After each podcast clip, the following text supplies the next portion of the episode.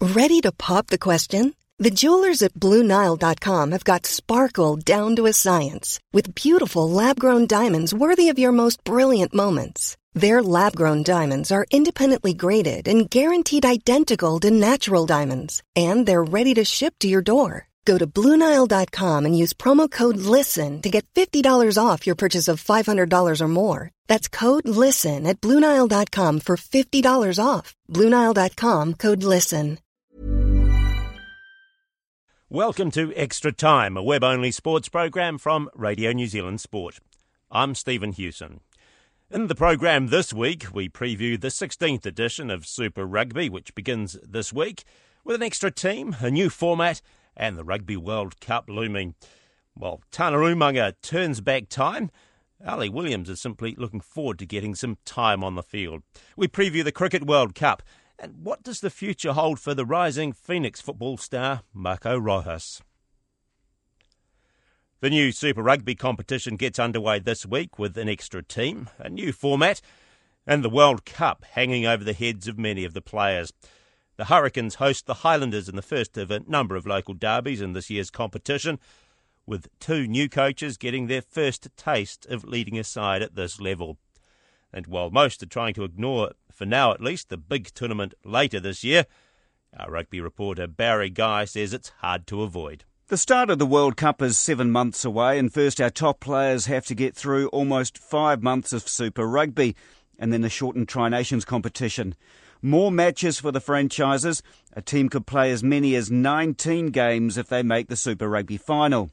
The Chiefs All Black fullback Mils Muliaina doesn't see any problems with players getting through to the World Cup.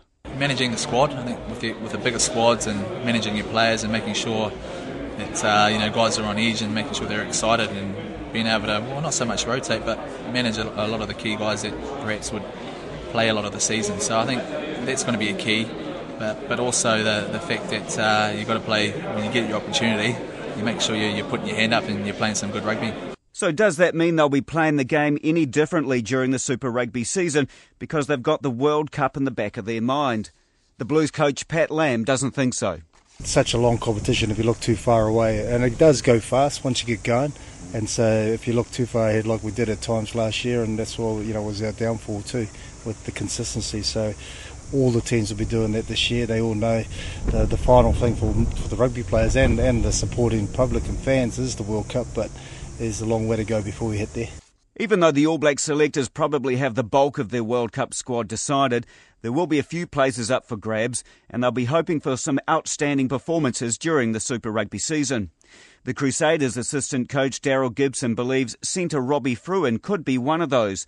The Crusaders have backed their success on the use of a strong squad, and Gibson says that will be even more important this year, having to play home and away matches against the other New Zealand sides. It's going to be extremely difficult to win this competition based on the fact that to qualify for the um, playoffs, you have to win your conference and look at your bigger position in terms of uh, where you are in the, the wider competition. So we believe the New Zealand conference is the strongest out of all the conferences and the most difficult to win. So um, the chances of a New Zealand winner this year in the competition must be very high because whoever comes out of our conference first is going to have to be you know, the top dog. The Hurricanes, under the guidance of former Crusaders assistant Mark Hammett, will tonight host the Highlanders, who are now coached by former Wellington mentor Jamie Joseph. In stark contrast to when he played down there, the Otago flavour is almost non existent, with just six players from the province in the Highlanders' 32 man squad. It's another big task for the Southern men this year, and so will Joseph be given a period of grace by the fans to get the Highlanders back on track certainly been welcomed when I'm walking around town or whatever. I think the team has been operating poorly for such a long time.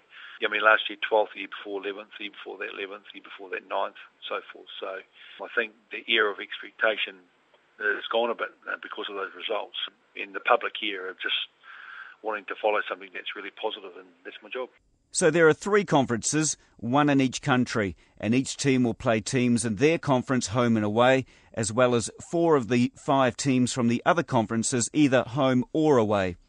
The top team from each conference qualifies for the playoffs along with the three teams who accumulate the next highest points regardless of country.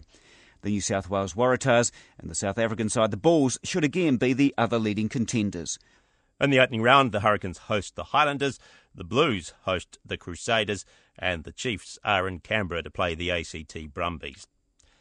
The new competition also marks the return of its oldest player, former All Black captain Tana Umaga, in the Chiefs starting lineup. Umaga will turn 38 in May, and he last played for the Hurricanes in 2007, after which he left for France to play for Toulon. He returned last year and played for Counties Manukau in the national provincial competition and was persuaded by Chiefs coach Ian Foster to return to the Super Rugby competition. We really he's settled in well, and whilst there's plenty of competition in the midfield at the moment, we really felt that best thing for Tana is to get him on the park early, get him settling into the campaign, and you know, and get through that excitement of of playing his first game back in Super Rugby. So, you know, he's, he's earned it, and uh, I know that he can't wait to get on the park. So, just a normal selection as far as he was concerned. I mean, perhaps was he expecting it, or uh, you know, did you discuss things with him? Yeah, well, we'd we'd given him a broad outline of what we're looking at, but you know, whether he was going to start this game or not wasn't sort of made clear. You know, he had to go through the pre-season like everyone else, but you know, and we're pretty happy with the form of Sweeney, Willison, and Takula, to be honest, through the pre-season. But I just felt with with Tana, he's he's coming back into Super Rugby. It's his first time with the Chiefs, and I think he'll settle in a lot better by um by being in the starting lineup for round one. And how much do you hope to get out of him? I'm not sure. You know, it's we're, we're going in with a pretty much an open mind, but um, see how it rolls. That's Chiefs coach Ian Foster talking to Barry Guy. And another player who's missed a lot of Super Rugby in the past couple of years is Blues lock Ali Williams. Williams hasn't played a competition match for the Blues since 2009, having been beset by Achilles and shoulder injuries, which have also kept him out of the All Blacks. He's finally fit again, and he's spent a few weeks recently playing English club rugby to regain some match fitness. He spoke to Murray Williams about a very frustrating couple of years and how much he's looking forward to playing the Crusaders in the opening round. There's no way that I'm not going to get up or excited for this game, but let's be honest, I've just got to work on step by step and do the simple things right. I mean, that, that is purely my focus, is doing the simple things right. How much does that, the, the injury, the manner, I mean, we recall talking to you the last time we, when you had the uh, Achilles and you said it felt like someone had shot you. Does that sort of play in the back of your mind at all? I mean, physically you'd know you're right, but is there any sort of little doubt there that oh, don't want really. to happen? No, no, not really, no. It's, just what it is, man. I'm running. I'm just as capable as these boys. And beat a few in the old fitness test. So, no, that's that's. I mean, been and gone. And you're, you're happy with the, the, the, state of the game as it is now, with the rule changes and the, the increased emphasis on ball in hand for the for the attacking team. And does, does that suit the way you play? Oh, look, it, it, definitely suits my, my style of rugby, and um, and and I think not so much about myself, but I think people enjoy watching it. They thoroughly enjoy it. It's a faster game, and you're challenging more people, and we're seeing the ball um, moving in people's hands rather than moving in the air from someone's boot. So, yeah. And your own uh, your own time factor, I guess. You've done what had about 40 minutes to an hour in, in pre-season games. How how much time would you be happy with uh, Saturday night? I'd be happy with the whole game. Anything less than Are you, up, you up to it? Yeah, definitely. Anything less than I feel like I've uh, you know I've, I've, ripped the team off. So physically, I'm exactly the same. I did a speed test my speed wasn't hadn't dropped at all. So physically, I'm I'm exactly where I was um, in terms of game related and time on the field. Well, it's pretty obvious I'm, I'm not where I was uh, two years ago. So that's the only way that that improves is, is being on the park, and you're not going to see a miracle out there. You're not going to see a world beater out there. You're going to see someone that wants to be out there and, and, and loves playing rugby and is excited to, to be here at Eden Park. What do you make of the new crop of locks that have emerged in your absence? Yeah, they're pretty special, aren't they? Some of them are, are very special athletes, but once again, I mean, that, that is the beauty of New Zealand rugby is when, when someone is not there or absent, then uh, there's other guys to, to challenge and get better, and um, these guys have definitely done that. And what we all want to see is the bar getting lifted, and that's exactly what they've done. And now it's, it's up to the people that want that or want those positions to, to lift the bar even more. Yeah, and what do you think of the uh, the new format of the competition, the the conferences, and the increased emphasis on on uh, home derbies? I think it's brilliant. I think um, I think it really opens us up to not only sort of a New Zealand, Australia, South Africa, competition which only attacks that interest, but obviously world interest. Um, New Zealand home derbies are always big, which we all know, Crusader Blues games. So well, I think it's perfect spectacle, and, and, the best thing about it is it, it opens um, room for further development to the game, um, and, and, and, more teams coming in, which we all know that this is not just a, a competing game against cricket or, or, rugby league or something. It's a competing against every sport in the world. So and you get brilliant. to play in Melbourne and uh, and try and make a wee dent in the in the AFL. Yeah, yeah, and I mean pe- people's interests uh, are definitely growing in rugby, and it's brilliant. That's Ali Williams talking to Murray Williams. The Cricket World Cup begins in India, Sri Lanka, and Bangladesh this weekend, with the defending champions Australia chasing a fourth straight title. But Australia aren't the side they once were, with hosts India favoured to win the title this year. The Black Caps have reached the semi finals three times at the past five tournaments, but their recent form suggests simply getting past pool play may be a struggle. I spoke to the former Australian fast bowler Craig McDermott, who played 71 tests and 138 one day internationals, and asked him how he sees the tournament unfolding. They've got a team that can actually win the World Cup. Um, they're just going to have to play to their ability. Obviously, some of our batsmen have been a little bit light on for runs during the summer, so you know they've got to get themselves into some form where they can score some runs and. Uh, and we've got to bowl tightly. Um, the subcontinent is a place that uh, is pretty unforgiving as far as bowlers go. Although, as we've seen with the you know the invention of T20 cricket, uh, spinners play a pretty important game, pretty important part in T20 cricket, as they do in one-day cricket. But uh, you know we've just got to make sure that we're on top of our game. Should Michael Hussey have been taken? Um, obviously, he, he didn't pass the fitness test, so you know a World Cup's not somewhere you want to take someone who obviously is not 100% fit. So, you know, um, they'll miss the that experience though, won't they?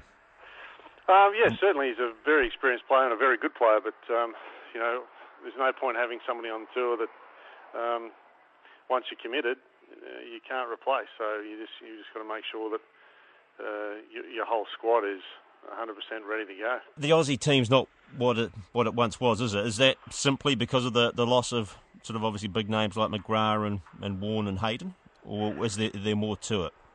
Oh no, I don't think so. I think that uh, you know, I think our team is is a good team. It just hasn't played to its um, capabilities over the last sort of, uh, particularly the last sort of you know six to twelve months. So, you know, it's um, certainly the loss of Warner McGrath, and you know, shortly, um, you know, there's other senior players that may retire from the game as well. So, every country goes through a rebuilding phase, and uh, I'm not saying we're rebuilding, but certainly there's some players there that will be missed when they go, and we've, as we know, we already miss McGrath and, and Warne, so it's been very difficult to replace Warne from a spinner's perspective. So, um, you know, we still have a team that can win the World Cup. I have no doubt about that if they play their ability. Do you think we're going to see maybe a few few more upsets of this tournament, given the, the nature of, of the wickets, which obviously the on the subcontinent take a take a bit of spin and seem to be bouncing a bit too.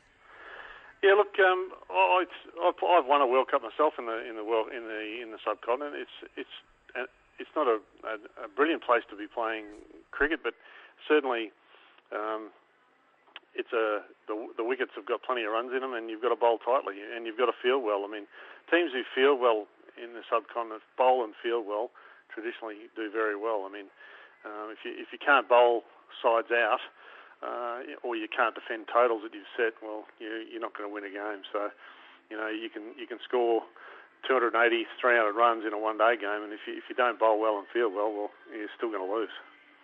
The South Africans and the Indians that seem to be the, the main contenders. You you agree with that? Yeah, they've probably got the they've probably been fairly strong in the last uh, sort of 18 months in the game, and you know I don't discount India or Pakistan as well. So you know those sides can play well on their day. You know, one day cricket is something that, particularly a World Cup, um, if you can string three or four wins together, you can find yourself in the in the finals pretty quickly. So, um, and vice versa, if you if you have a couple of off days, you can find yourself out of the out of the World Cup final. So, you know, every team's got to make sure that they're ready to rock on any particular day. I was talking to uh, former Australian fast bowler Craig McDermott. Whether or not the Wellington Phoenix remain in the A League finals playoff race, One player has already stamped his mark on the competition this year. At just five foot six and weighing 63 kilograms, the 19 year old Marco Rojas is hardly a heavyweight in the competition, but he's certainly a key player in the Phoenix lineup. With striker Paul Ifill and midfielder Leo Bertos injured on the sidelines for lengthy spells, Rojas has stepped up and become the creative playmaker of the side. I asked Paul Ifill, who's played for English clubs Millwall, Sheffield United, and Crystal Palace, what the future holds for Rojas and just how far can he go? For me, he's the best young player in Australia or New Zealand at the moment, and uh, you know people have started taking notice. Um, but he still keeps going out there doing it week in week out, and that's the that's the main thing. At someone of his age to be able to sort of do it consistently. Um, I think at 19, most people flit in and out of form, and you know in and out of the team. But at the moment, he's probably the first name on the team sheet, and he's been you know giving defenders big trouble for from start to finish, and it's, it's, great to see. What does he need to do to, to cope with, I suppose, the physicality that's going to come his way, given he's so small? Um, I think it just it is just going to happen, but I don't think him being small is a hindrance. I think that's why he manages to do the things he can do, you know, ride tackles, and, and I think it's the more you get kicked, the more you realise that you have to ride these things. And I've noticed in the last few weeks that. Um, after getting kicked, he sort of gets up, dusts himself down, and gets on with it again, and, and, wants the ball back. Whereas when he first started getting in the team, that was maybe a little bit different. You know, he got kicked, maybe he didn't want the ball the next time, but at the moment, he wants the ball all the time. And I say just keep giving it to him, you know, because there's nobody in the league who can do, you know, the things he can do at the moment. So I think you've got to utilise that. And his future, where would you see his future go? I hope his future's here. Um, you know, for the short term, I think the sky's the limit for him. Um, I mean, I've, I've spoke to him at length, um, trying to persuade him to stay. Um, I think it, for his development, it's the best thing for him. Um, I don't think there's a better place for him. You know, he knows all the lads. He's just starting to become, you know, a big member in the team. Um, we all look, look to him to, to produce things for us, and I think it's a good a good position for him to be in at his sort of tender age because I've seen players, you know, with that sort of ability go somewhere else, not get in the team, and all of a sudden, you know, he doesn't need to be playing youth team football. He needs to be playing men's football, and, and I think you can see he's coming on week in week out from that. So I think it's important that he stays for another year. Um, I'm not him, so I can't make him do it. Unfortunately, I'll try and twist his arm. Um, I think he'll make the right decision. I think he's a smart lad. Um, I hope it sort of just comes from him um, and not any outside influences at all. I think it's got to be down to you know the person involved. Um, and, and touch wood, he makes the right decision because it would be nice to uh, have a full season with him next year. Uh, further afield from that, where could you see his career going? Um, I think the sky's the limit. I think, honestly, if he does the right things and listens to the right people and, and keeps his head down, you know, he's a he's an intelligent lad uh, as well as an intelligent footballer, and he's the thing about him is he likes to likes to listen and learn. He, he's hungry to learn, which is which is great at that age. You know, um, if you're willing to do that, you've got a got a big chance. I can see him playing overseas, and I can see him being one of the stars of the All Whites of the future. Hopefully, I was talking with Phoenix striker Paul Ifill, and that brings us to the end of the program for this week. You're listening to Extra Time, a web-only sports program from Radio New Zealand Sport. I'm Stephen Hewson. Hey, folks, I'm Marc Maron from the WTF Podcast, and this episode is brought to you by Kleenex Ultra Soft Tissues your ally to help tackle your allergy symptoms this season. I love the change of seasons, but nobody loves pollen and all those other things floating in the air that make you sneeze during this nice weather. Kleenex Ultra Soft tissues are hypoallergenic and allergist approved. So fight back against watery eyes and runny noses without worrying about irritating your skin. For this allergy season, grab Kleenex and face allergies head on.